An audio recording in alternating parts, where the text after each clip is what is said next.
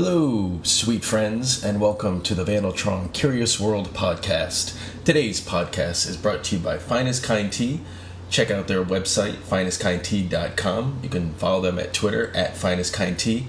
It's mixers and modifiers, handcrafted in the lovely state of Maine. Uh, go to their new revamped website for recipes, uh, not only for drinks, but for food as well. And they can actually give you uh, advisory in terms of your own palate finestkindtea.com. Follow me at Twitter at finestkindtea.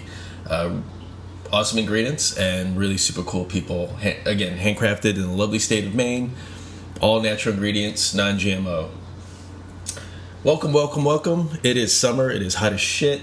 Uh, today's guest is Lindsay Katt, musician, artist, painter, thinker, dreamer, lover, writer. Um, this is a, an amazing conversation. I, uh, I, I admire Lindsay so much. I was a fan of her music before we met for this conversation, and uh, it, she was just she's just so open. She's so warm, uh, so funny. Uh, it's it.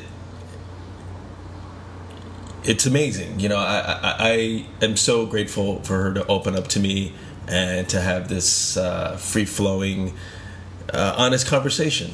Um, I will say that uh, it is a little bittersweet. Uh, this is the last podcast that uh, that my cat Bob was around. For longtime listeners, uh, you'll know that uh, that Bob is you know lurking around and kind of sleeping or whatever.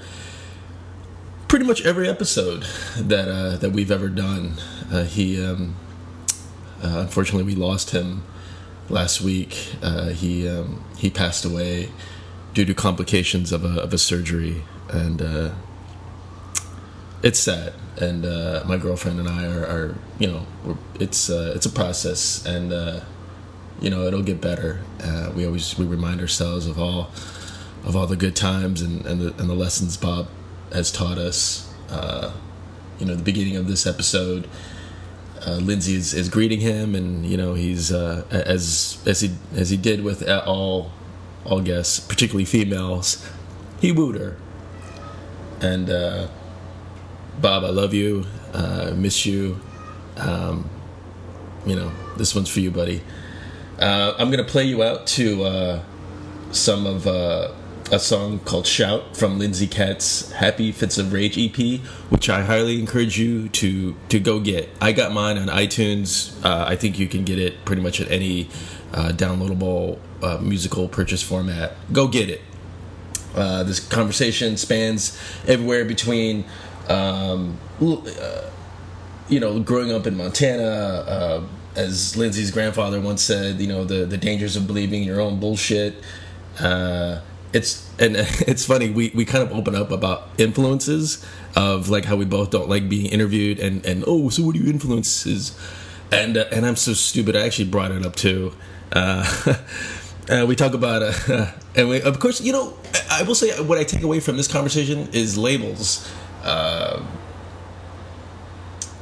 you know labels are uh, labels are a tricky thing. And uh, you know as artists and, and anybody as human beings we kind of locked into that um, uh, from ourselves and, and, viewing the world uh, that way too. And uh, this conversation really kind of reminded me that to you know remove those blinders and just kind of see things or take things in with an open mind and, and an open heart. So, without further delay, my uh, wonderful conversation with uh, my dear, sweet uh, new friend, Lindsay Katt. Hey. Won't you come out and greet the day?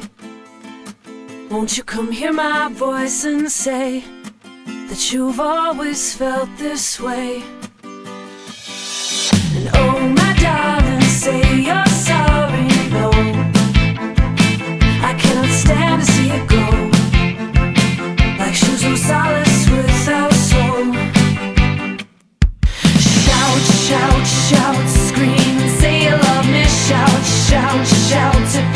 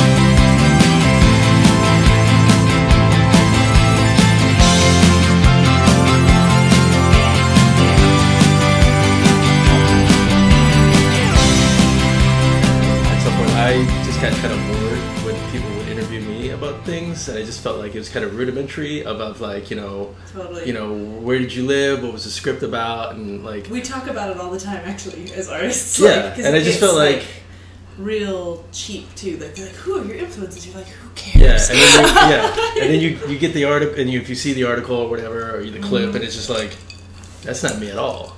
Yeah. So this is kind of a, a, a free flowing format in the sense of you know we can just kind of you know talk about anything, and and I feel like the things that we want to talk about kind of not organically surface, right? Totally. Re- Regardless of whatever that may be. Um, that sound good? Yeah, absolutely. great. um, yeah, so he's just kind of gonna mill about. What's his name? Bob. Bob. Oh my god, that's the name of my first spider. yeah, for, I went through a whole thing where like I just named all my critters Bob. I thought it was like the most fundamentally cool animal name. Yeah, he was a rescue, so he had his, you know, he that was his name before. It's Um, he uh, he was surrendered like four times, and the last the last family said that he ruined Thanksgiving. oh god. I was like, how? No, no, just all by himself. He just right? Did he like ruined it. like like telling bad jokes of like, look at that, look at her. It's hilarious. Um, so right off the bat, I noticed that your uh, your uh, okay, I'll I'll, I'll I'll I'll backtrack a little. Okay. Are you you're not originally from New York, right? Where are you from? Montana. I thought so because I was looking. The reason I was uh, this is going to sound really weird. Um, You're stalking me now. well, um, my uh, my girlfriend and I were wondering, like you know, like places to live if we were ever to leave New York, and uh, we she picked she picked two places. She picked Hawaii and Montana. oh, amazing. Both And- of those are like really scenic, outdoorsy sort of places too, though. We've never been to either one, and so we were kind of so we were researching uh, Hawaii, and obviously it's nice, but at the same time there's no there's no economy, Yeah, yeah, and you know I was reading about you know the aspect of people getting island fever. I'm like, oh wow, that's kind of rough. Only thing I know, I'm like, I was like, well, I don't know anything about Montana, and she's like, well, they have horses. Like, okay, that's good enough for me. They do have horses. I don't know. I as I've gotten older, I've realized women come in one of two categories, like those of us who had horse faces and those of us that did not have horse faces. I'm assuming your girlfriend is somebody who went through a horse phase as a kid. No, No. no, she's from Japan, so Oh, okay. she's. Uh, I don't think she's ever. I don't know if she's even seen a horse live. Um, I, I mean, more like they get really interested in horses and they put like horse posters on their walls. And no, was that you? no, it Oh. wasn't. so you were the opposite. You didn't want anything to do with horses. I didn't dislike horses. I like horses. I just didn't go through the phase. Like I knew a lot of girlfriends at the time who went through like a horse phase, who like got really into horses. So, so describe Montana. For, so you can actually help me. Like, is it a Montana place that I should relocate to? Um, I guess it depends on what you're looking for. I think Montana is beautiful. I mean, absolutely beautiful. And I think that if you're into being in nature and doing outdoorsy things, you won't run out of things to do. I think if you're not into those things, or at least not dominantly into those things, the novelty of Montana being beautiful wears off pretty quickly, and sort of gives way to boredom. so, which can be a very good thing too. But Yeah, I guess like for me, like because uh, I mean I'm not from New York either. I'm actually I grew up in uh, in Boston and, and Virginia. Um, so what I like to do in New York is kind of balance it because you know we're surrounded by concrete and dead things all the time. So I do try to like Um, you know, I try to go like Bear Mountain or things like that out of the city sometimes as much as I can. Uh, but yeah, I don't know if I'd want to live in like a suburban area. I'm like my ide- and my options of culture are like Olive Garden or the public library. So that would be depressing. So it's like one of those things that you know, like, do you how do you balance that? Absolutely. Well, I, don't, I mean, and I think people get different things out of living in different places. I certainly have. And there's a lot of places that I would love to live. I think that I could be really happy living. Um, but I really like when things are happening a lot and things are unpredictable. And I think that's the opposite, an antithesis of where I grew up, which is where not that much is happening and you know far in advance usually when things are going to go on. So I don't know that I would choose that for the stage of my life, but I think there are other stages of my life where I could be really happy in rural settings and you know beautiful scenic places. But I don't think that time is now. Did you so did you go from Montana to New York or was there I did. You know. I went. I did. I moved originally to Buffalo, New York, which uh, I mean, I was very, very young, and I moved there and I worked as a nanny there for a year, um, and I had a, a great experience. Really nice time, um, but it wasn't. Didn't really satisfy what I thought I was looking for when I was. Oh I'm going to go to New York and realized that New York State and New York City are very, very, very. Yeah, I was gonna say, like, were you were you thinking Well, I like mean, I were you thinking Buffalo? at the time, and I thought, well, I'd gotten an offer there from someone, and at the time I looked it up, and, and I'm like, oh, it's the second biggest city in the state. Like that should be, that's a city still. Like that's still what you're looking for, and it just was not. so It's always cold, right? it was cold. I, I mean, I had a I had a really good uh, situation. Uh, you know, I had vehicles and like a warm house. Didn't have to venture out too much, which was nice. But yeah, it was just uh, not what I was looking for at that time either. I think it's really just like finding what's right for you in the moment that you are for living anyway. right. For traveling, I mean, game over. I could travel anywhere. I need to. Did you now were you doing music in Buffalo? I wasn't at the time. I was still doing the, I think, uh, stifled young person's, no, no, this is just a hobby sort of thing. And like, I'll do something else that's like a real job later. And was sort of doing that. Where does that come pleasure. from? I Is that think, is that like from your family or? no, you know, I, my family was never really specifically like that. I think it's just sort of through osmosis. I think that a lot of artists get that uh, from society at large. And I think it's really difficult because it's one of the few jobs where nobody gives you permission to do it and like says, and now you may be an artist, like, or you are credible. I think a lot of artists spend their careers looking for that credibility in different things, like validation through awards or validation through sales or what have you. Um, but yeah, I think a lot of us struggle with that. That uh, yeah, that credibility factor, the fraud factor. Yes, um, and uh, it's so it's so telling how uh, somebody's output, regardless of their art form, you know, why they're in it and their longevity. You know, um, I've been you know I've been in New York for for a while now, and I've kind of seen. Um, you know, I came here specific, you know, for acting, and I've seen kind of the trajectory of people in terms of their energy, um, uh, as you know, it's gone on to, uh, you know, I've seen the uh, like the person who's like gung ho and it's like running around the city and going on all kinds of auditions to now where it's like just like being very bitter, and you Isn't know, that interesting? like- I've noticed those two sort of divergences also. Like on one hand, you've got people who their their eyes get a little wider as time goes on, and they get more peaceful about the universe and things happening Right. the way they're meant to, and like opportunities coming and going. And the others just get really cynical and bitter. but I very rarely found a middle ground in that. like I, you know i so I was part of the uh, the, the shakespeare festival uh, in the city a few a few weeks ago and uh, um, we you know and it does a variety, a variety of things like sonnets and, and Yeah. soliloquies and things like that and then we culminate in um, uh, in, a, in a small production of something and this one this year was uh, king lear. And a guy he wasn't he's not really a friend he's more of an acquaintance because he was i knew him but he was going to see there to see somebody else. And uh, he says to me yeah you know um, the, the guy who played edgar was he was okay. I mean i would have done some things differently. I was thinking like that's it? Like like okay but you didn't. So why are you telling me this? You know i, I just it's just like this energy of like But what you just highlighted is also, I think, one of the big pitfalls of the arts, which is they get trapped in this lie of comparison, which means that somebody else's artistic choice is somehow on a hierarchy of comparison, and that there can be, you know, something. Well, I could do that better than that. It's like, well, you can do that the way you're doing it because you're you.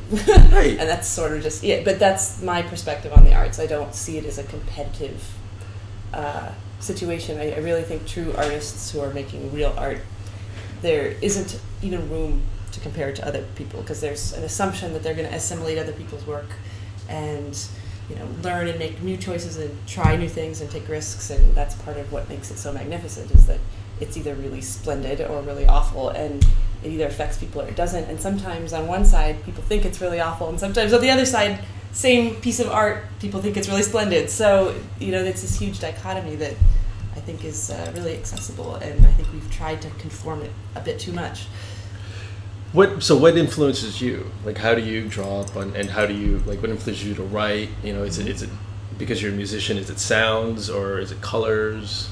Yeah, you know, it's funny. I've been been dealing with the labels question a lot. Um, you know, what are you? How do you define it? What do you label yourself? no, and it's an important one. I think labels, you know, can help us understand one another.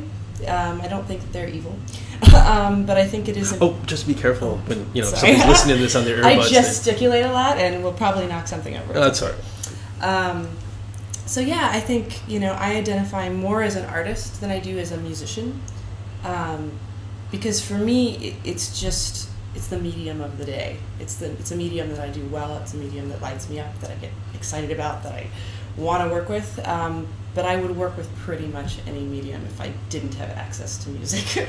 so in terms of you know what influences me, um, everything. I mean, everything influences me. Anything that comes in goes, you know, gets sort of rearranged and reconnected and put back out.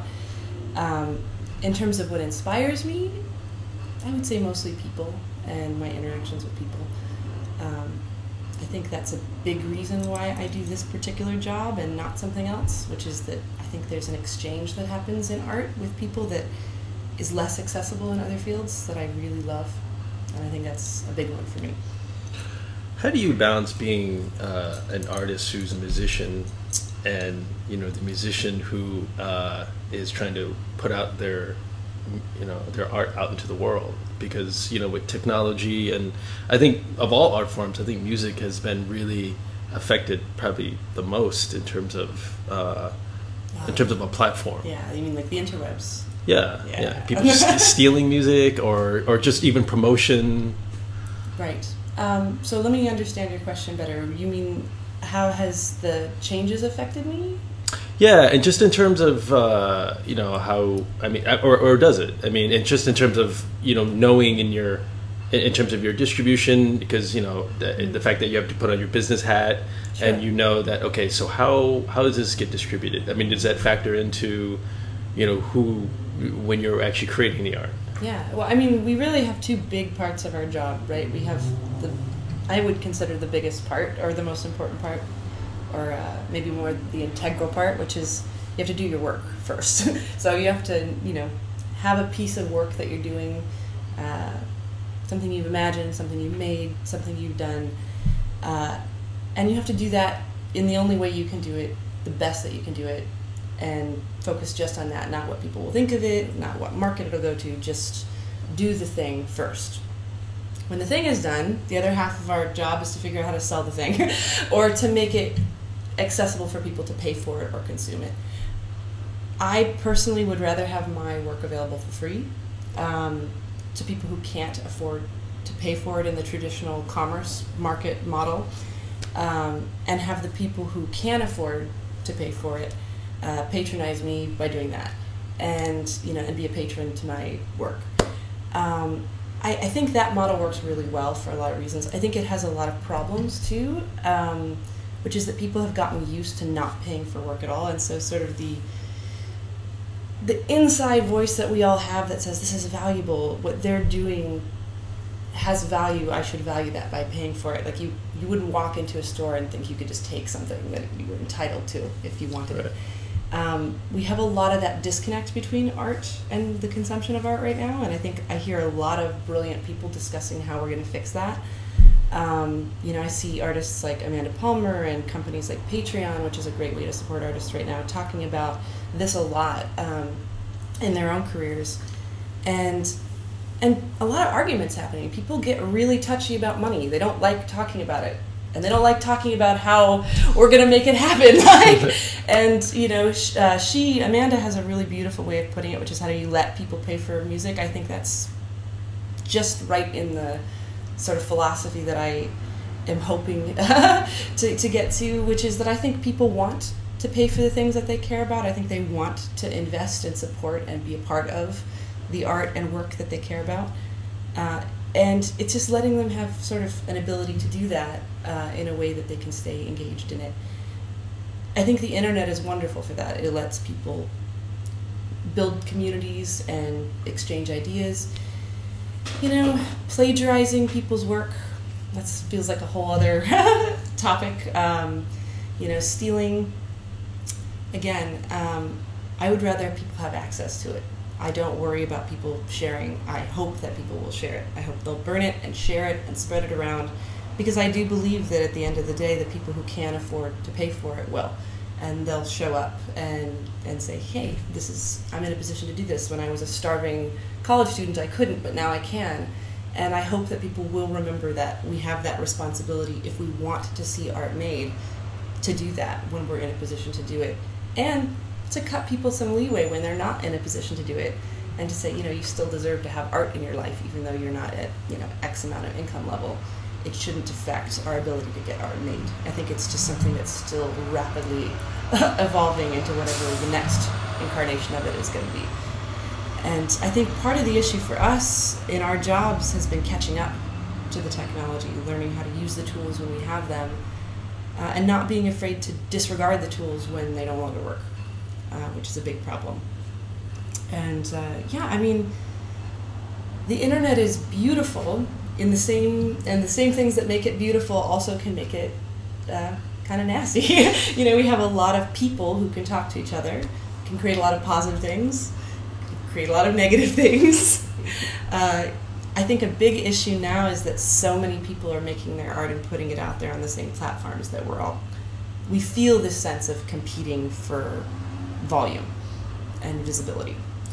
Uh, and I would I would prefer to see us utilizing those tools and resources together uh, to sort of lift one another up in the community instead of just competing to be the most loud and the most obnoxious to the fanfare, who I think is getting a little tired of being solicited by artists to please come and support their art and to please come and you know try and make their job possible. Yeah. Do you? Um, I mean, uh, in, in terms of labels, do you? Uh, how how have you been labeled?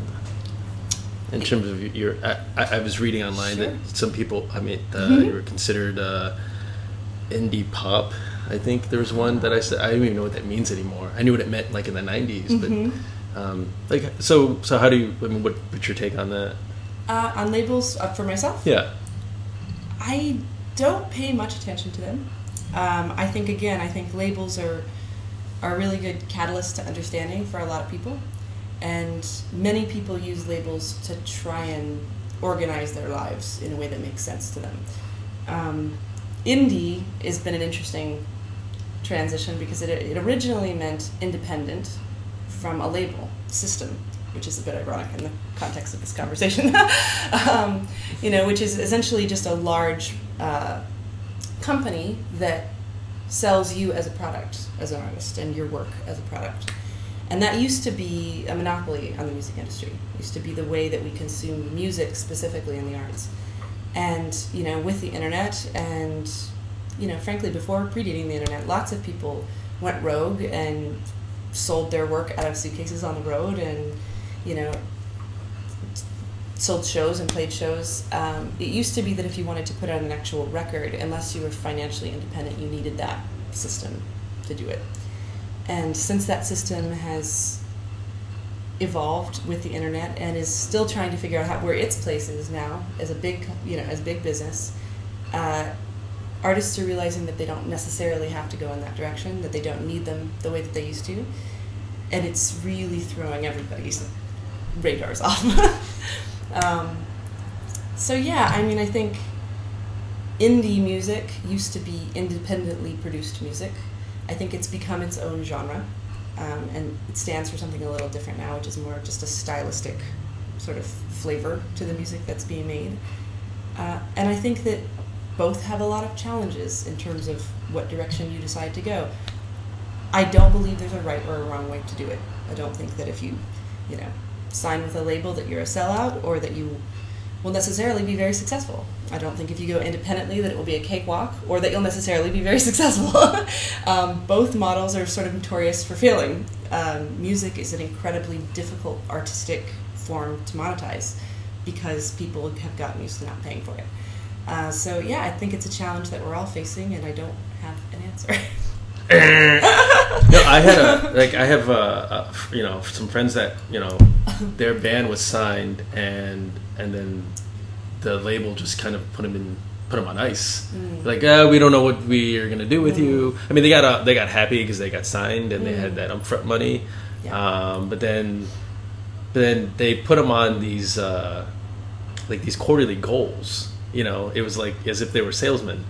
I was like, well, we can't make these goals because you're not promoting us. You know, so they didn't do anything with them, and they got dropped, and uh, and I think that really caused a lot of strife within them, and you know, a lot of. So it's kind of interesting for me as an outsider just to kind of see the, the you know the rise and fall of this band that and I wish the world could have been exposed to um, and it certainly wasn't because of quality that they didn't catch on it was just it was just that exposure um, uh, it's it's always boggled my mind how uh, non-creative people can get into uh, decision-making roles in creative aspects of of of artistry that's just so Well, I mean, it's the music business, right? And it's the business side of the music business that people hate talking about because it's not as exciting as you know the art making half of you know the art making world. Um, you know, but it is a very practical problem. Uh, you know, if you want to continue to do the work that you do, there is a level of capital investment that has to happen where you have, you're putting money into the work that's getting made. You know, records are expensive. It's expensive to make a record, and people don't talk about that either. And it's it's not that it's an unfair cost. I mean, you look at you know what it takes to make a record and the people involved. Each one of those people is trying to feed their family and make a living and keep their studios open. And you know, it's it's a very delicate ecosystem. And when little parts of that ecosystem get thrown off, it throws the whole thing out of balance. And the internet has done that in many ways to the ecosystem that once existed for music. And it's become a, a big challenge. You know, what you just said, that, that anecdote about your friend, that's a story that we hear constantly about people, you know, these horror stories of, you know, label systems that failed. Um, but I've heard just as many horror stories from the independent side of, you know, quote unquote failures too, where people didn't make any money. They couldn't get any visibility. Nobody ever heard their music. And that's a sort of innately tragic thing. And I think as long as the intention is is good in either model, I think we're going to find, or at least move closer to solutions. Uh, you know, I think there is a, I don't know, I guess an underlining sense that artists are not good at business, which I just completely disagree with.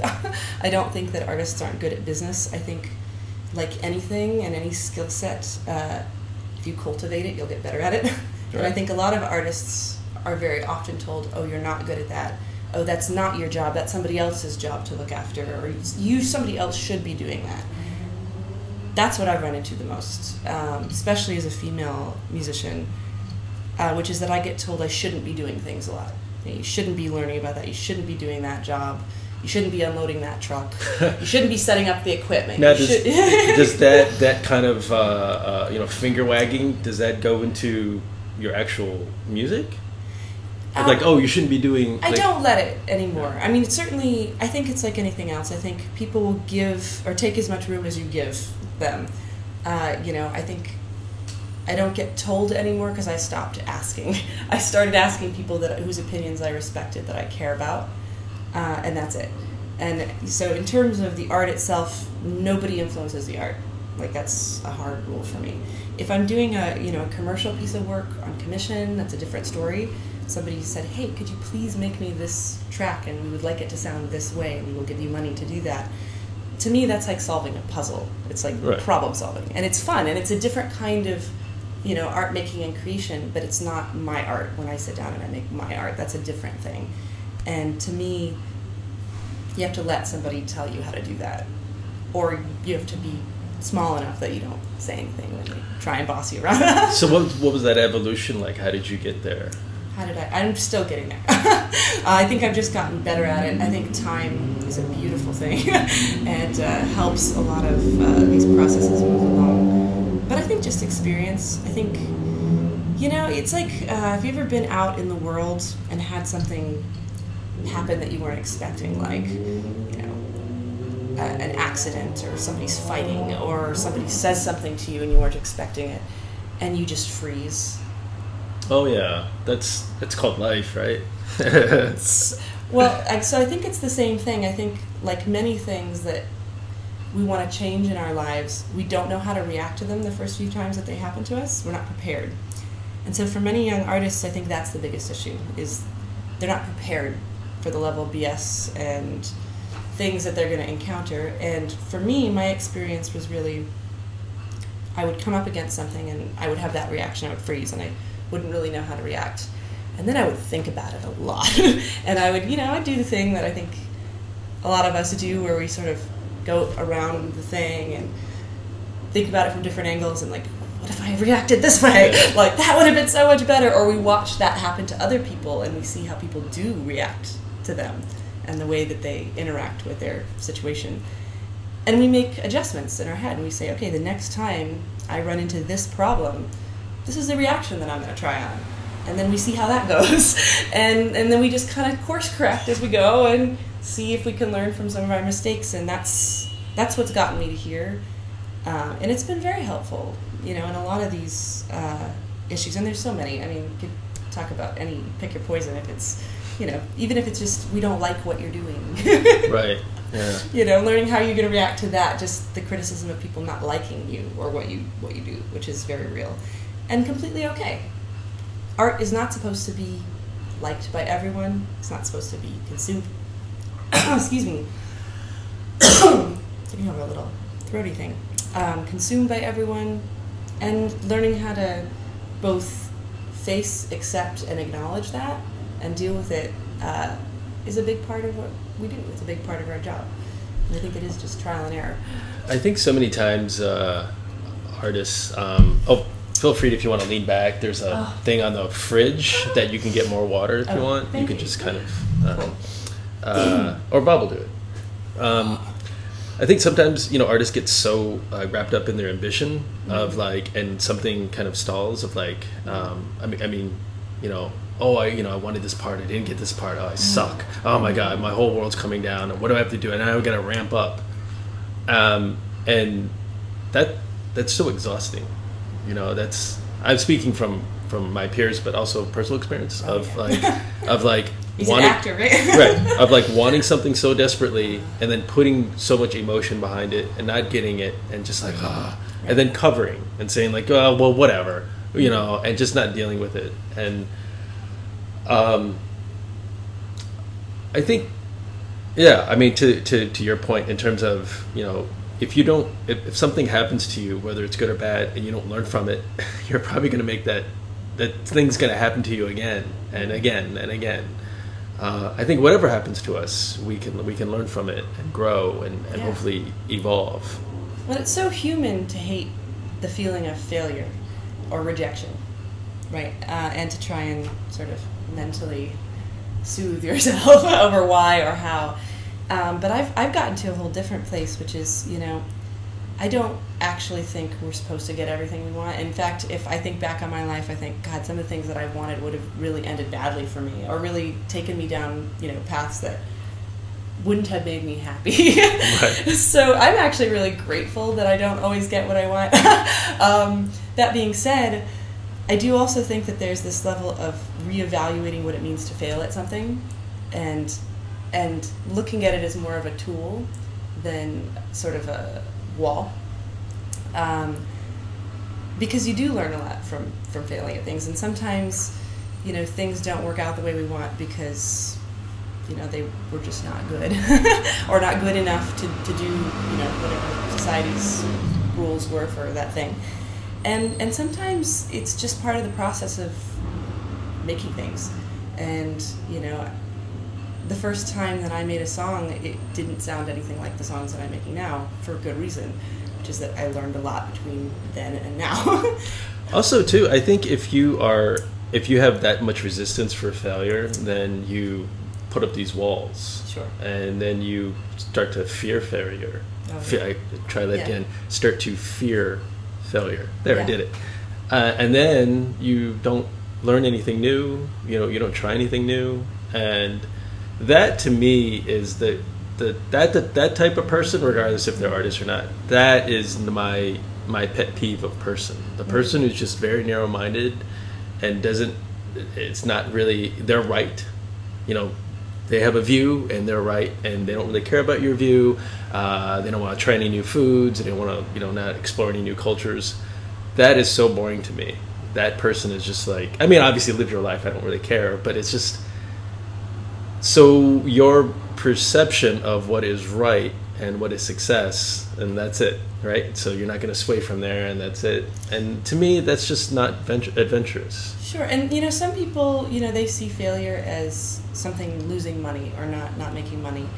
Um, you know, which is money is the whole reason I got into the arts. I don't know if that same was true for you. I just knew the money was so good in the arts that that's that's why I went. into so, um, but no, I mean, most of us didn't get into it because we wanted to make a lot of money. I think most of us knew that we could do something else and make a lot more money than what we're doing now, and uh, we just get really lit up by doing the thing. And you know, I I still get terrified of things, and you know, my solution to that has been if something scares me just to do it more until it doesn't scare me. Because i was I, I had terrible stage fright for a long time. I still get stage fright before i go on less so now being on stage um, but something about being looked at and analyzed and judged i could feel it all i could feel all the analysis Does this does the size of the room matter? No, no. Um, in fact, it's it's interesting. I think it matters more to me now than it used to, uh, in that I, I feel more of a responsibility when there are smaller groups and I can see people. I, I you know there's more of a controlled audience. When it's sort of this big faceless crowd, Yeah. it's a completely different experience. There's not as much accountability just in the moment that you all are sharing together.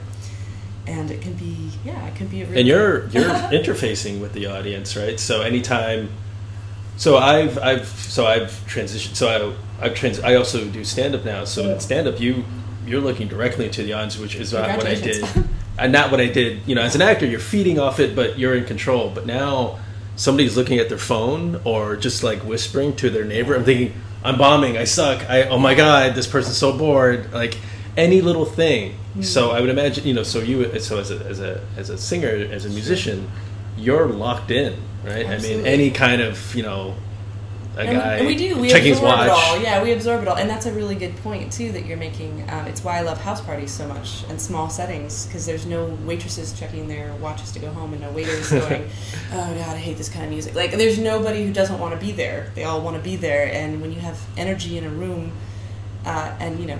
15% of them really don't want to be there. Like, you pay attention to all that too, and it all, you know, gets sort of sucked into what you're doing. Uh, but yeah, live music is really unique that way because it can't. You sometimes you kill and sometimes you die out there live. That's just how it is, and that's you know another thing that is also really exciting because it's really authentic and just organic and real. So I've been uh, um, been very curious about you know what uh, you know what you listen to because your uh, your your music is really eclectic. You know the there's the uh, I think it's a, if I David Bowie cover. Yes, David and Bowie. then uh, I've been hearing I've been listening to Shout like Oh, all day. awesome. and then and then um, the ballad on, on that same EP. Hmm. Um, so it's very eclectic, and it's uh, it's amazing. I'm not wouldn't if you weren't here, I'd say that to you know my listeners. I, you. I really like it. Thank it's and actually lightning struck that you're actually a good singer. You're here because if you if you were if I didn't like your music, I'd be like, hey, how That about would be a, unfortunate. hey, have you ever been down Broadway? Um, no, it's really it's it's I really like it. It's it's really good stuff. But so I'm curious, like, what so what do you listen to? Wow, I listen to very eclectic music. Um, I have no rule for genre or tempo. Um, just whether or not I like it is, you know, how I gauge good music versus not. Uh, I do think people get really pretentious about their music, and I have tried to avoid uh, running into this pitfall during interviews, uh, especially regarding influences, because I think a lot of artists we get stuck in this really tempting position to try and sort of Oh, I just listened to Velvet Underground. well, to, to, to try and you know arrange our public playlists Yeah. in a way that makes us seem really cool, and but not only cool, I- like I- sensitive and cool, but like Yeah. modern, but like also classic, and like listing all right, these people you're like that, here. I, this is me. yeah, to brand ourselves, you know, under branding umbrellas that we like. Yeah, And- for every good song I have in my play uh, uh, in my um, library, I have probably like three awful songs. Well, and that's the other thing that I would say is they're on your playlist. You like them. Well, I say awful meaning guilty pleasures. Well, like but, and that's again, that's it's a point I, I wish we would talk about more. Why is it guilty? Why is pop music shameless? sure, no, yeah, exactly. No, I don't. and I and I hear you. Like, I don't but I feel the same way. Like, I mean, there's definitely stuff on my playlist I would never admit publicly to having, and I well, and it, which is something I'm working on. Because you know, like, I, I do think, for lack of a better terminology, shake your ass music has its place. oh yeah, music that makes you feel good and not think is a drug all by itself. Oh, and yeah. it's, it's wonderful. In the same way that, you know, Tom Waits or, you know, Tori Amos or anybody that you, you know, if you songwriting that you just like because it speaks to you. That has its place, you know, when you're sitting alone in your room and you're just listening to an entire record and weeping. Like that has its place. And everything not else has every its day. And right? everything else has its place. You know, rock music, folk music, all these things. And instead of just enjoying them and enjoying the art in a way that is, you know, we're meant to as people, we we let it define us. And that sort of ties back around to the labeling question that we were talking about before, which is, you know, labeling is great. It helps people understand things, it helps them organize things. Oh, you know, that's this. I can relate to that. But when we let labels dictate our ability to have access to new things, to to discount things without trying them, that's when they become very dangerous, and I think they become counterproductive. Well, doesn't that speak a larger um, to a larger degree of society? I mean, when you think about, we're all about separatism. You know, the clothes we, you know, I wore, you know, I wear Nike because of what it represents. Oh, you know, I have a Gucci handbag because it what it represents.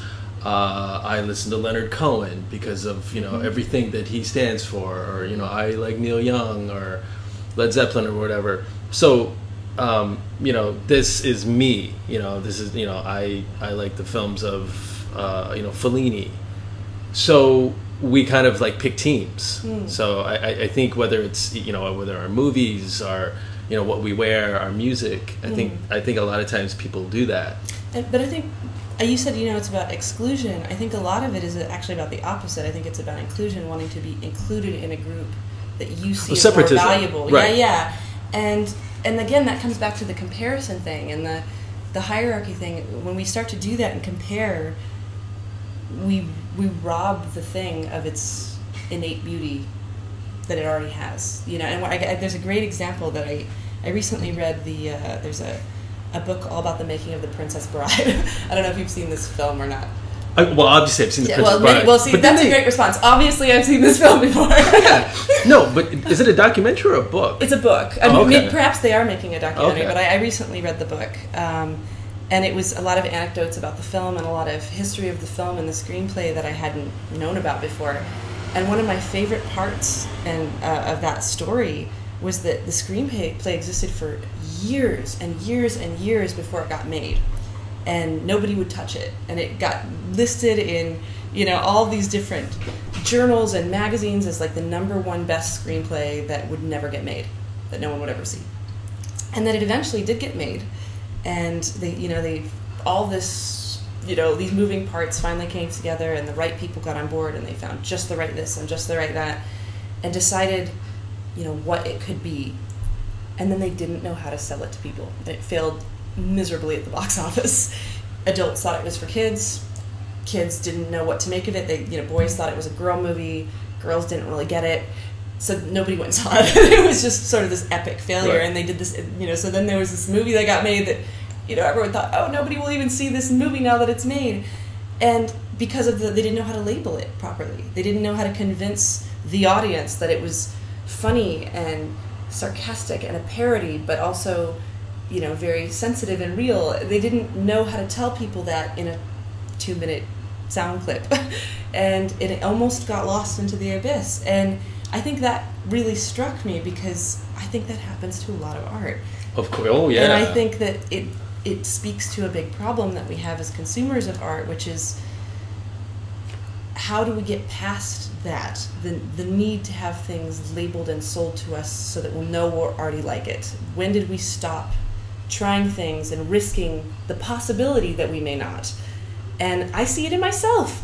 My attention span is this big now, and it's been such a challenge because I love the internet. I love to screw around on the internet and look at things, but I have noticed that, you know, I'll, I'll look at the first three things of something, and if I'm not already interested, I just sort of move on because there's so much, and we get this option paralysis of there's so much content. Yeah, I I've, I've been guilty of for of pat of, of of sending along articles without reading them. Of like, oh my god, that's so posting bad. things you didn't even read the entire thing. You're just like, yeah, that basically falls in line with my branding. Yeah. Which is how we've started to look at ourselves, just as people. Like, each person is branding themselves on Facebook and Twitter. This is the kind of person I am. These are the kind of friends I hang out with. This is where I go. These are the movies I like. Essentially, trying to package themselves and sell ourselves to the world. Like, oh, here's who I am in my little two Yep. minute sales pitch. Accept me, like me, think I'm valuable. And I think that that's what human beings really want, right? We want to be seen and heard and know that what we do and say matters and that someone accepts us. Not everyone, just someone. And some people have an idea of who they want those someones to be. And, you know, maybe that's part of the, you know, Prada Gucci handbag phenomenon. Uh, and some of it is just that we don't have anymore this value of ourselves in our inner light just being good enough and look i'm just shining look i'm just living look that's good enough and i think that's a problem and i think it's a conversation that needs to happen more and that we all need to sort of muddle through and barrel through together and figure out how to solve so we can be people again instead of you know little brands Well, it's mask. You know, we all put on these different masks in front of you know different people. Um, you know, whether um, you know whether you're in front of somebody professionally, or you're with your friends, or you know with a lover, or um, somebody who you may collaborate with artistically. You know, do you reveal yourself one hundred percent? You, I think you'd be kind of psychotic if you did. You know? yeah yeah that's a fine line right like you know, like like kaboom, like splurge. I'm like, whoa, Yeah. you know, like. What So is this, like ninety percent honesty is like the most healthy. Well, I Maybe you get think- a little less like I think it's. I think you can be honest. Passion and you know You can be honest, but just you don't have to be completely candid. You know, Sure, I think that's maybe that's the thing. Because one thing that I've been kind of analyzing too, when I kind of you know observe people in my periphery or in my Sure. in my um, you know in my in my day to day life, is the ability. You know, uh, you know, we lie so much. You know, even little things. Oh, yeah. I'm guilty of this. I lie to people all the time. Yeah. But there's a difference between, you know, hi, how are you? Oh, I'm doing great. Versus, uh, you know, I'm, I can't think of anything, but, you know, something really superficial or, or, you know, taking, you know, uh, you know, quote unquote, I stand on something that you don't really give a crap about. Lying to yourself Sure. and, and, and just, and, and I think when you alleviate that and you alleviate the lying to other people, I mm. think it's, it's a little, it's obvious, it's hard because we're so conditioned to, mm. to, you know, put on these masks and, and to kind of act out this, this falsity. Mm. But it does relieve yourself of stress uh, a lot. It, probably presents different problems because of the culture we live in, Mm-hmm. but I think it does alleviate a lot of stress. Yeah, I definitely do uh, think that it alleviate, alleviates stress. I think that's why, you know, my grandfather calls it believing your own bullshit. and, uh, and I do think that believing your own bullshit is dangerous. And I also think bullshitting other people can be dangerous. Uh, you know, I do think that there can be elements of uh, not disclosing things uh, that are necessary. Also, just so that you can maintain a sense of self. It's it's your decision if you want to. If something has happened to you, for example, and you don't want to disclose it to the world, that's your right. It's your right to have privacy. And I do think that there is a, a balance between yes, you can be your authentic self and you can tell the truth, and not always have to disclose every single thing about yourself. You know, that's you know, I haven't heard the phrase "that's none of your business" in a long time. but some things are just nobody's business. You know, and I, I think everybody decides for themselves where the, where that line is. You know, I don't think we should all be required to be on display all the time for anybody. Uh, that being said, it works best for me. Uh, you know, I've tried to practice what I've called compassionate radical honesty. So, you know, instead of saying or making up some dumb lie, you know, like we like we all have done and all do occasionally, to, to just say, "Hey, man, I don't want to go to your party." Like I would love Yes, to that's go. a good one. I would That's love to go one. to your party. I just don't want to. like, and I think that uh, that relieves stress more than the mental masturbation. I think it relieves stress for both people because the other person knows that you care. If I cared less, I would have done the easy thing and just been like, yeah, and either not responded or lied. Do When you I get mean? that Like- when you get that invite of like yes no and you Yes. click maybe, I'm like, dude, you, we know what the maybe is. You're not Absolutely. coming. You're not coming. Absolutely. It pretty much always means no. um, and, you know, even that being said, letting my maybes be true maybes, saying no when I mean no, and letting that be a complete sentence, which is, I think, a very difficult thing for everyone, but especially difficult for women. And, you know, as a feminist, I think that that's something we also don't talk about as much, which is, you know, you can just say no when you don't want to do something. You don't have to have a reason. You don't have to say the reason. If there is a reason, no is good enough. And you can Oh, say she's a no. bitch. Well, yeah, but she, and you'd be surprised how often that happens. And even Okay, if it's not cool. spoken. Question. So, does do you do you get that? Do you get that that pushback more from men or women, or is there? A, do you notice any kind of? No, I think we're all guilty of sexism, um, men and women. I think it's institutionalized. I think you know there's a patriarchal structure to the way we do things, and most of it I think is not from malice. I think it's because we like what we're used to, and we're used to men being an authority. I think it's as simple as that. I don't think it has to do with whether or not men and women are different. We know that we're different. I don't think it's whether or not we're equal. I think we all know that we're equal and capable and you know as capable as the other i think it's just what we're used to and i think people like what they're used to i think that's you know a big part of a lot of the racial movements we've been seeing is we've been seeing change because we've been seeing people of color come into power and we're not used to seeing people of color in power. We're not used to seeing women in power. It's new and it feels uncomfortable for a lot of people. And i think being uncomfortable is really hard for people. It's hard for me a lot of the time if i've in a new setting or I don't feel I mean even if it's just something simple like I'm in a new place that I've never been before and I've never done this and I don't know how I fit in now. I always I feel like whenever there's uh oh yeah you can like I said you can always just lean back. Yeah. It- Oh, I yeah that yeah. I always feel like what there any kind of there any kind of progress there's always going to be a pushback of resistance of the old way. Absolutely. you know um, It's like the you can name anything five but- stages of grief. yeah of, of, of like uh i don't know i'm just picking something random like you know are dependent on on oil for instance so yeah i mean we have the technology that we could siphon away from it but guess what there are companies who are making billions and billions of dollars you think they're gonna go, go without a fight no and so i feel like that is trickle down to almost anything you know uh any kind of change, be it you know economic or social or, or moral, Yeah. you're gonna have people saying like, "Whoa, this is impeding on my life. I'm gonna fight back on this." Absolutely. And, you know, like with all change and innovation and new and improved, uh, the first few beta models often fail. And if we had used all those failures as an excuse not to keep doing it, you know, I mean, it's, I'm trying to remember, there's this great book, How to Be a Woman, uh, Caitlin Moran uh, where she talks about feminism in regards to uh, like open heart surgery. Right, the first few times they tried that, do you I mean? And it didn't go so well. They didn't just go, "Oh yeah, it's terrible. We shouldn't do it." And sometimes, you know, the hearts would work for a while, and then they would just stop because it was not the right environment, and it was not, you know, all the pieces hadn't sort of been put together yet to let it thrive.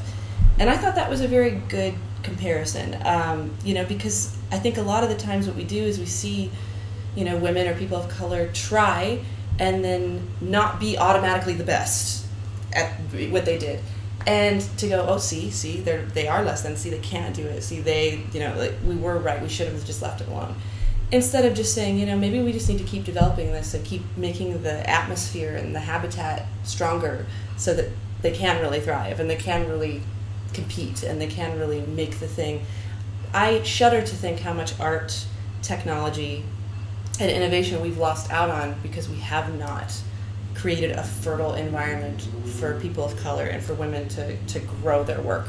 And I think it's a, tra- a tragedy. And I think that we are taking steps now. I see culturally it's changing. I see people not apologizing for their views on, you know, uh, feminism and you know racial issues and, and stepping up and, and demanding change and being that change and letting it start individually interpersonally is where all the strongest change happens anyway. And and saying you know no you know i think the glbtq movement is is a perfect example of people just standing you know by what's right and then just refusing to let the negativity win and to say look like not only do we demand not to be criminalized we demand to be acknowledged and respected and to at least have an opportunity that all of you do and i think that a lot of groups are doing that now and i think it scares people because it's change and i think change is scary but i don't think that means we stop trying i think that means we try harder What did you think of the uh, the Caitlyn Jenner Vanity Fair cover? That's an interesting uh, question. What do I think of it in terms of what? Oh, just your reaction. You know, I thought uh, good for her. I thought that it was incredible uh, to see transgendered issues broadcasted on such a big megaphone. For me, that was huge because it represented such a massive visibility. Um, you know, that being said, I think it sparked a lot of great conversations about transgendered issues, about privilege, about you know white male privilege, about beauty standards. Uh, you know, one of my favorite conversations that I've heard happening about that piece is this idea that you know not everybody who's in the transgendered community wants or desires to be quote unquote passable, you know, in the gender that they're transitioning to. Uh, based on cisgendered heteronormative beauty standards like and th- there was a lot of praise that automatically went to her saying oh you know she's so courageous and she's so beautiful look how beautiful and sexy she is whereas when he was bruce all anybody could talk about was his abilities his wasn't like you know focusing on his good looks so I, I found that a really interesting conversation that was just sort of a, a side note that popped up but yeah i felt that the best thing that came out of that cover was the discussions. And unfortunately, uh, with those discussions, I saw a lot of people building these walls around themselves on social media. Felt very strongly to one way or the other, would just shut the conversation down quite a bit, or or argue in a way that was not productive or effective.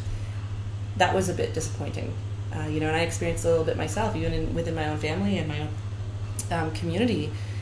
But I think as long as people talk to one another and and share their truth and do so with genuine listening skills, you know, I think empathy and compassion is the new revolution that nobody is talking about. I think that our inability to relate to one another or to show empathy to them or compassion for them is becoming a huge problem. And I think that it's becoming a problem that's only sort of getting more magnetized by the internet because we have so much anonymity and also isolation. You know, what you wouldn't say to somebody's face, you will very easily say Yeah. online. Yeah. You know, everybody wants to think they're big and tough until you get to looking in the white of somebody's eyes and you have to tell them, yeah, I don't like you, I don't like what you're doing. very rarely do people do that. That takes a lot of courage. yeah, I mean, I think people even kind of witness that even in their own interpersonal relationships, how somebody can be so mean through text or email, mm-hmm. but then face to face, it's like a completely different person. Absolutely, and you know there used to be a level of accountability to hate speech, and you know hate speech is such a strong word. But even if it's not hateful, you know I, I don't find many of the people who criticized uh, Caitlyn Jenner hated her, or um, you know a lot of different groups for that matter. You know, when I find people disagree with a lot of these large political movements, it's mostly that they don't understand them, not that they hate them.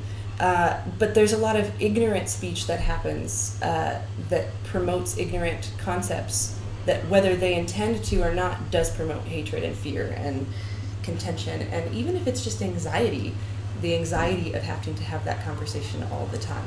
And Sure. I and I, mean- had a, a trans friend uh, point that out in one of their Facebook posts, actually, that I thought was wonderful, um, saying sort of to the allies of the community, you know, if if this week has exhausted you talking to people, this is how it feels all the time, twenty four seven. This is how it is twenty four seven, and if we can't always gracefully show up to these debates and sort of graciously and you know with this overexhausted amount of kindness. That's why, because we're depleted.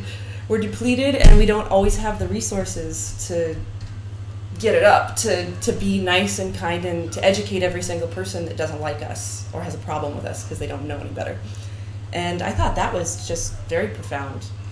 I think my take is like I think it's unfair to uh, you know put this individual and and either just just lacerate her or completely martyrize her. Mm. Um, she she's none she's she's just a human being. You know she does and, and people are projecting so much mm. either you know positive praise or just like downright evil hatred on this person.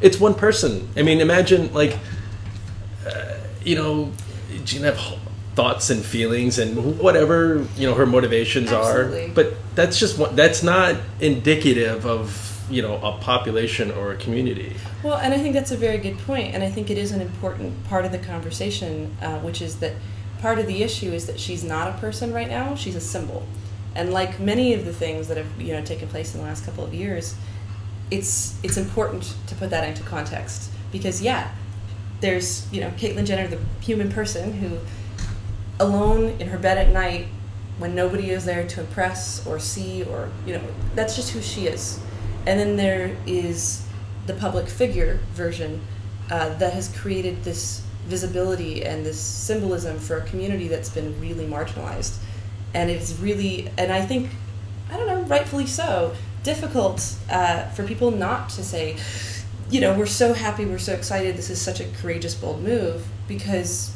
we haven't seen it before. This is new. I mean, we've never seen a transgendered person at this scale be so visible. And, you know, so I think that there, sh- there sh- we're giving it the right amount of conversation, um, no matter what your opinion is about it. And I think that that's also important, which is it's an opinion. And frankly, you know, I think we put too much emphasis on opinion culture now.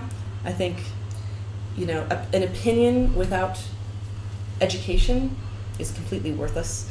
You know, I mean, It's just emotion. It's it's you know, it's just emotion. It's not an opinion. It's just an emotional reaction. I think that's a very good point. Um, you know, and we see it a lot with the news networks. You know, it's like, well, in my opinion, it's like, Yeah. well, you know, I could give an opinion about brain surgery right now, Go ahead. and and I'm and I may very well. Um, You for it? like you do. Um, but that doesn't mean anyone should respect it because I never went to medical school.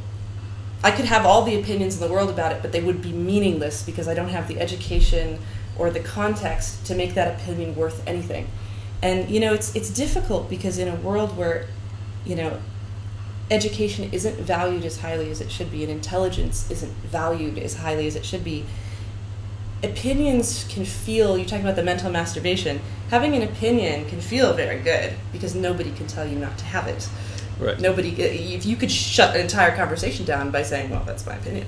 That's what I feel. that's what i it's and, and you know what? Feelings are important and they should be counted uh, but i think that education is more important than feelings and i think that context is more important than feelings and i think that for the you know for something to be really well understood i think we need them both and i think we need to start respecting them especially when they're used together. Uh, but yeah, I think opinion culture is part of the issue with the reaction to these things. Like, You know, I wonder. Do you think that started with all like the whole reality TV phenomenon? Because you know, in reality TV, I, I, I would imagine all the formats are the same. You know, they they have this little scene that's you know made up by the producers, like somebody spills something or something, and then somebody you know has a you know a confessional to the camera. Mm. And it's all like it's all like, oh, I hated when you know they threw beer at the hot tub or whatever yes. obviously if you were you know a space alien you came down and said what the fuck is going on here but if you're so inundated with that right you're so like yeah yeah and then i have feelings too and, and you're communicating that way I, I think maybe that kind of expounds on the way we think and you know how we're internalizing things you know and, and how we not only just speak to our friends but how we're kind of viewing receiving information for the first mm. time. So, if I understand what you're saying correctly, you're saying that you feel that sort of media and and television and narratives are influencing the way that we view the world. Maybe, I, I maybe uh, in the sense of like this self-importance of, um, yeah. I mean, like I, I have an opinion on Ebola, but you know, I, I, I shouldn't be you know in charge of you know any, any kind of evacuation or anything. Right. But if I were to say, you know, anybody who you know has been to you know Sierra Leone or, or those infected areas should not be allowed in New York. I- I mean, who am I? Like that's stupid. Right. And I mean, I think that's just also more fear mongering and, and things. I think that, you know, pe- when people react from a place of fear, uh, the reaction is always not going to represent them as a person. uh, you know, the reaction, because people react to fear very differently. And usually it's fight or flight, right? Right. And, and so. I don't know. I mean, the reality TV thing is interesting. I it's not very interesting to me. Um, I've never been a consumer of reality TV. I have friends who are have, have participated in reality TV shows, and and most of them have really lovely experiences. They had a good time. They you know they understood going into it that it was a narrative and that there were going to be a, there was going to be a lot of construction of what happened, quote unquote, in the you know in their uh, episodes. Excuse me, but I don't. I just. I don't. It's not particularly interesting to me. Uh, I don't particularly like when we sort of masquerade something as. Oh, truth, yeah. Um, because I think it can be very damaging. You know. That being said, you know we were talking about. Is it my place to say what's junk TV and what's useful TV? Absolutely not. Do you know what I mean? Like, if as long as people know that that's a narrative and they enjoy it, like, I, I'm not in a position to say that. that right but shouldn't I, I guess right but i i was making perhaps the the linkage of you know those people that just they're they're so self-important Mm. and maybe that has bled into uh, a social consciousness Uh, so like the navel gazing. yeah you know like um, Gotcha. you know how dare you you know that kind of like Yeah. i'm so offended that you did this kind of um, They get really into their feelings. yeah.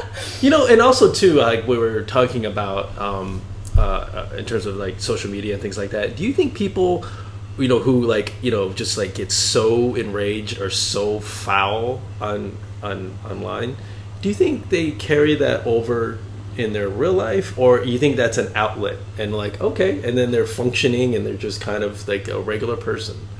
I think it takes all kinds, and I think different personality types get into entertainment for different reasons.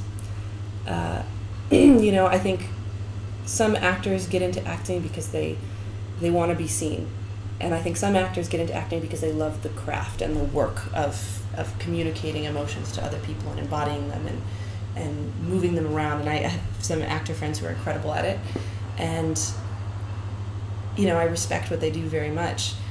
But every single person I know, be it an actor or a comedian or an entertainer, they all take their work home with them in a different way. and they all, you know, they all have their own personalities at the end of the day. You know, you look at actors like Heath Ledger, who was a very like very serious actor, right? Not you know a reality TV personality, which is different than being an actor. And you know, I think he still took a lot of that darkness into his real life when he did dark films. And I think many people, um, even when doing reality TV, do that. Will take experiences or personalities that they tried on for the show home with them to try them out because Right. that's what we do. I mean, you see it a lot in high school students, right? Like, Right. am I gothic?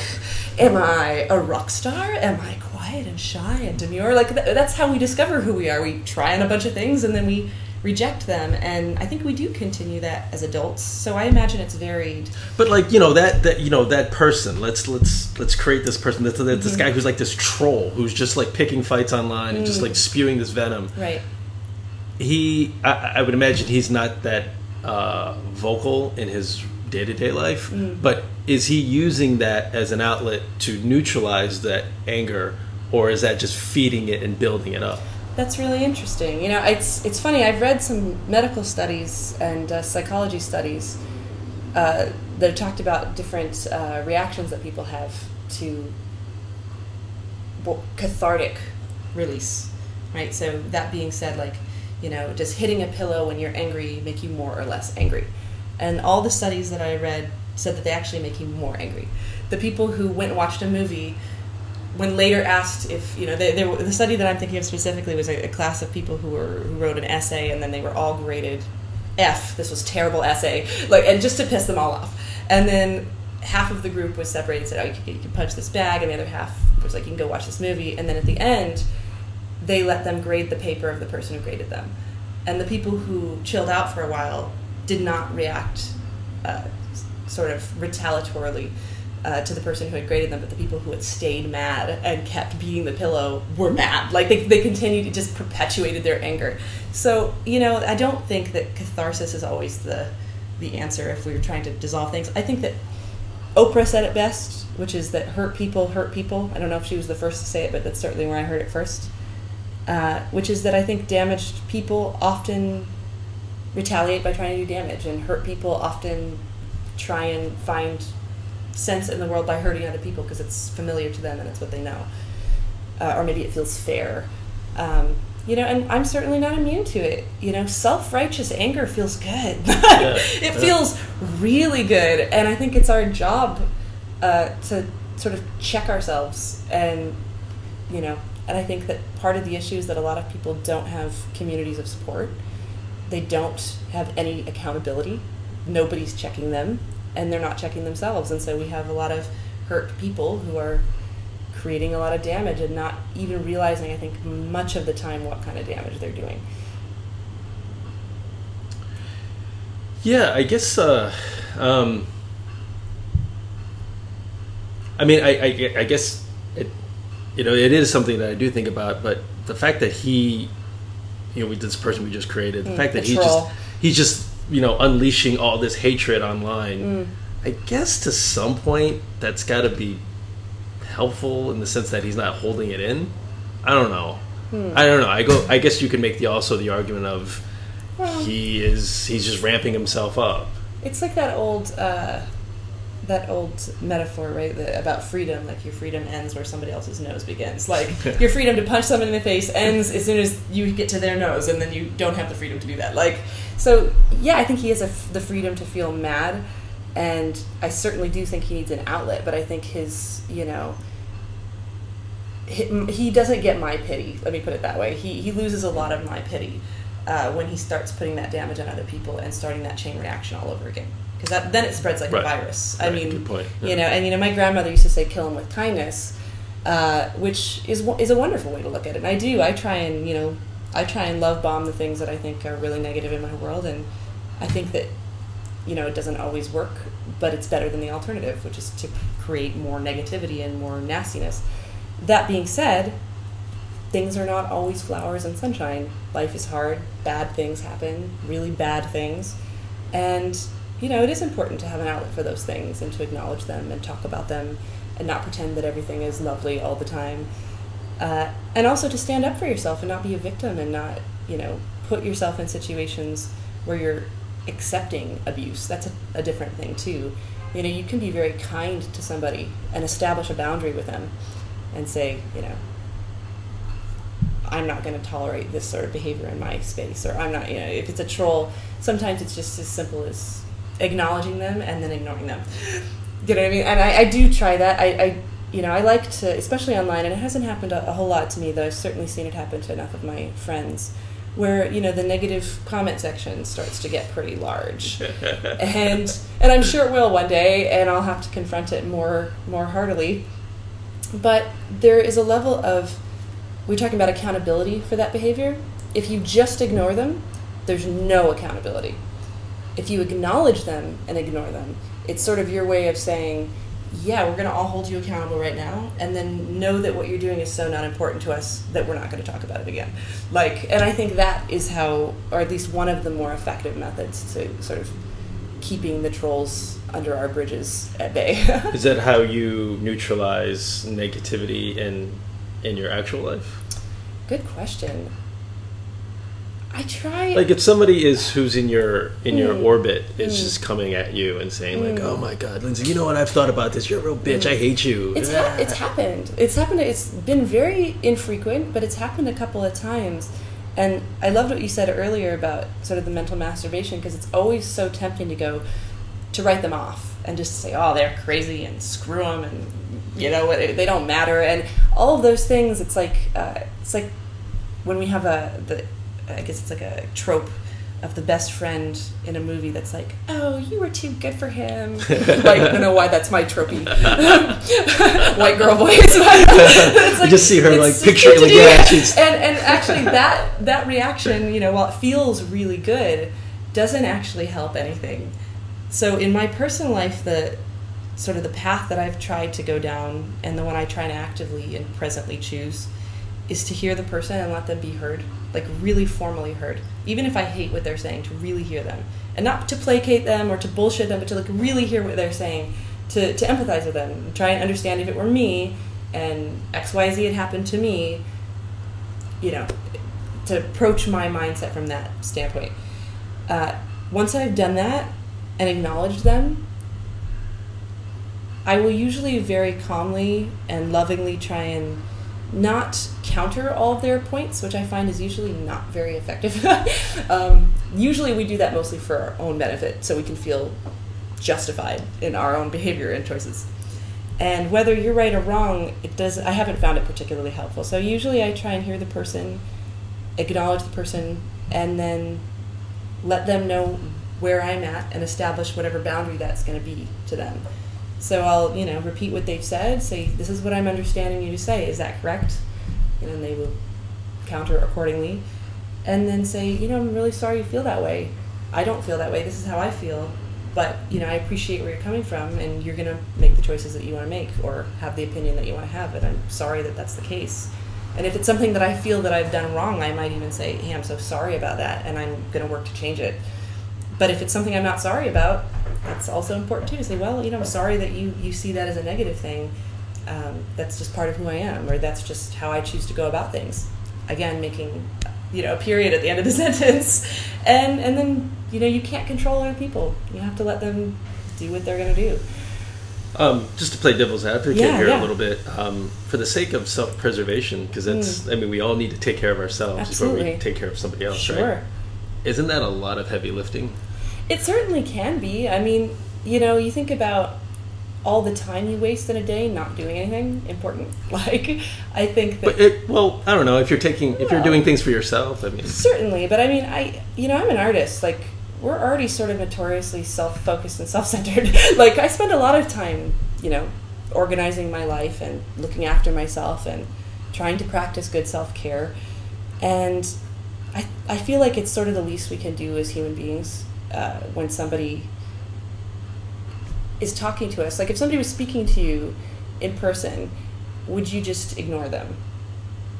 uh, depending on the context. You would. You would just completely ignore them. Well, depend if, if somebody is just like, well, like the other day, somebody was on the subway. Mm. he said, "Fuck you," Mm, like yeah. literally To fuck you, you. yes, and I was just like, Well- so the woman next to me was like, "What was that about?" I was like, "I have no idea." Like, I, whatever. Certainly, and so I and I do see your point, and I, I, I hear what you're saying. Like, how much energy should So- you put into people who are, I'll you're not exchanging it? I, I guess I took the question to be more personal, like people in my Sure. in my Uh, room. okay, so I'll, I'll, I'll frame this for a, a- a real life Sure. a real life scenario, and and uh, um,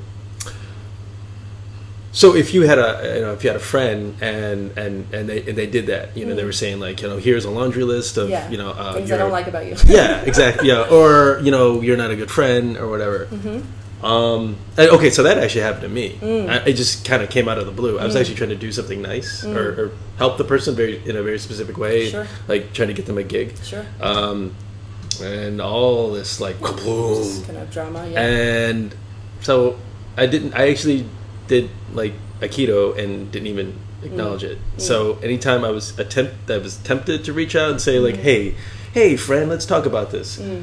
I actually called somebody else. Mm. I literally like yeah. not text. I called somebody else because I figured my my thinking was it's exhausting to neutralize that dark cloud when there's so many people that I love and that love me and I don't I feel like why can't I give them more time Sure. and acknowledge them and, and, and praise them and then have to deal with the squeaky wheel Certainly, and you certainly shouldn't have to. And I guess I, I'm not certainly not suggesting that anybody should not establish boundaries with people.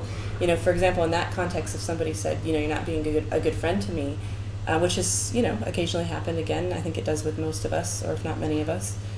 Uh, you know, I might counter that with, "Hey, I'm really sorry you feel that way. This is what I have available to give as a friend right now. I don't have anything else available. So if you know, this I'm, I'm giving you what I have available to give as a friend, and if that's not good enough for you, if you if you can't accept what I have to give, you know, I don't. Maybe it's time for us to go our separate ways, or maybe we should, you know, push a pause on this for a while until we're in different spaces. Um, you don't always have to neutralize anything or, or, or try and manipulate the outcome to, to be positive or negative. Sometimes it's just about allowing things to be. And to do so, like my parents always used to say, you can't control what other people do, but you can control what you do. Really? You control- I- that's you what I you say. can't Well, praise to your yeah, pa- you, can't control what, how somebody you know reacts to you. All you can control is what they're reacting to.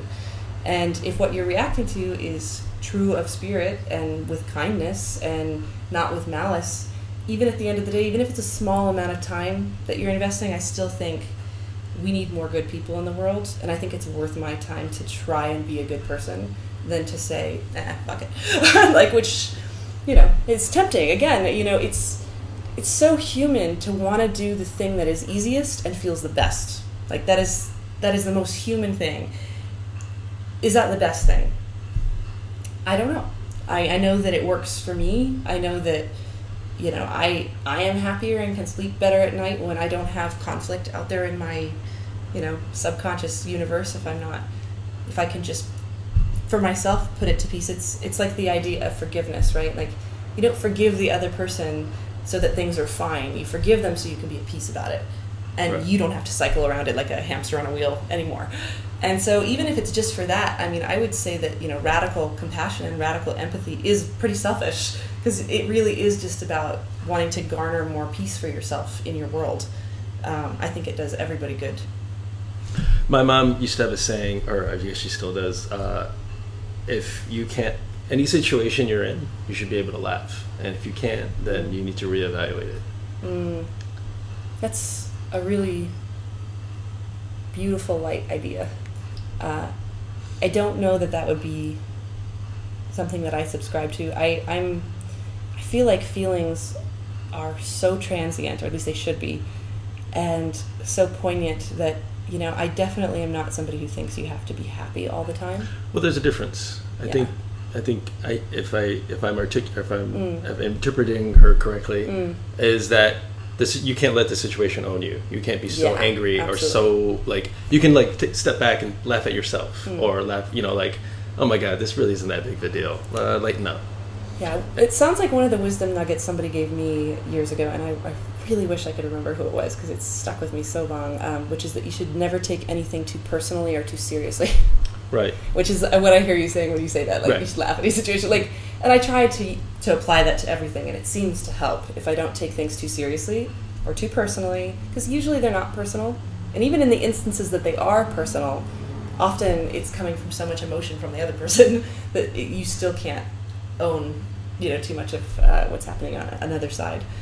But yeah, and I think uh, yeah, not too personal, not too serious. But I do think everything has its place, you know, and I do think that people should feel their feelings and they should cry when they're sad and laugh when they're happy and uh, you know, laugh until they cry and cry until they laugh, and do all those things uh, when it's appropriate and when they're there, and just be them. Like, stop trying to live your life over here in a faraway place and just be present. And if things are shitty, let them be shitty. Let them be gloriously shitty. Yeah. Talk about how shitty they are in a way that is transient. Like, they're shitty right now not oh they're shitty this oh, will be shitty forever like that's what helps me the most is to know that things seasons turn over things change things pass and that's all you get like nobody's to do a recap of your life and you're not going to look at all the cell phone photos you took from 2008 and go through them all and think with nostalgia oh that was such a good no like you're going to be too busy dealing with where you are now and thinking about how you are now maybe with the exception of getting you know So here's a little technical glitch. Uh, for some reason, I, here I asked Lindsay, "What is happiness?" And I, I don't know why, but, it, but that particular uh, bit was cut off. And anyway, here's her reply. Sorry about that. I would say probably satisfaction too in that, um, and maybe a mix of aspirations as well. I think that happiness isn't something that's done; it's something that's growing and alive, you know. And uh, yeah, I think that possibility is an important element of that. Where it's like, okay, you can have contentment and joy and pleasure and you know and feel at peace and still be open to the possibility that you don't know what you don't know and that there could be more than that or something other than that that could also you know affect your life in a pro- profound or meaningful way or you know add something beneficial to it uh, and that's yeah that's what happiness means to me Awesome. Uh, Lindsay, thanks so much for coming on oh, the it's show. a pleasure Oh, thank you. Um, and uh, people can find out information about your music at lindsaykattmusic.com. Is that yeah, right? Lindsay Katt Music. I, I am still uh, in that fun space of construction on the website. So we have sort of a templated website up right now. Uh, but yeah, very soon uh, we'll have a new website up, and most of my sort of fan interactions and uh, one of the best ways to communicate with me is actually on Twitter, as you as you know, uh, which is just at Lindsay Katt, and it's the easiest way to find me. Well, there you have it, everybody. Thank you, Lindsay. Thank you so much. My pleasure. Everybody, uh, thank you for listening. Uh, go out and do good in the world. Thank you for listening to my conversation with the lovely and amazing Lindsay Katt. I'm gonna play you out to another song from uh, the Happy Fits of Rage EP. Please, I encourage you to, if you like these songs, go out and and get this uh, get this um, beautiful, beautiful work of art. Uh, you can follow Lindsay on Twitter at Lindsay Katt. Her website is lindsaykattmusic.com. Um, this song has uh, has really helped me in uh, in this period of uh, of of hardship. You know, uh, that's all I'm gonna say right now. Um, Bob, this one's for you, buddy. Wherever you are, take care, everybody. See you next week.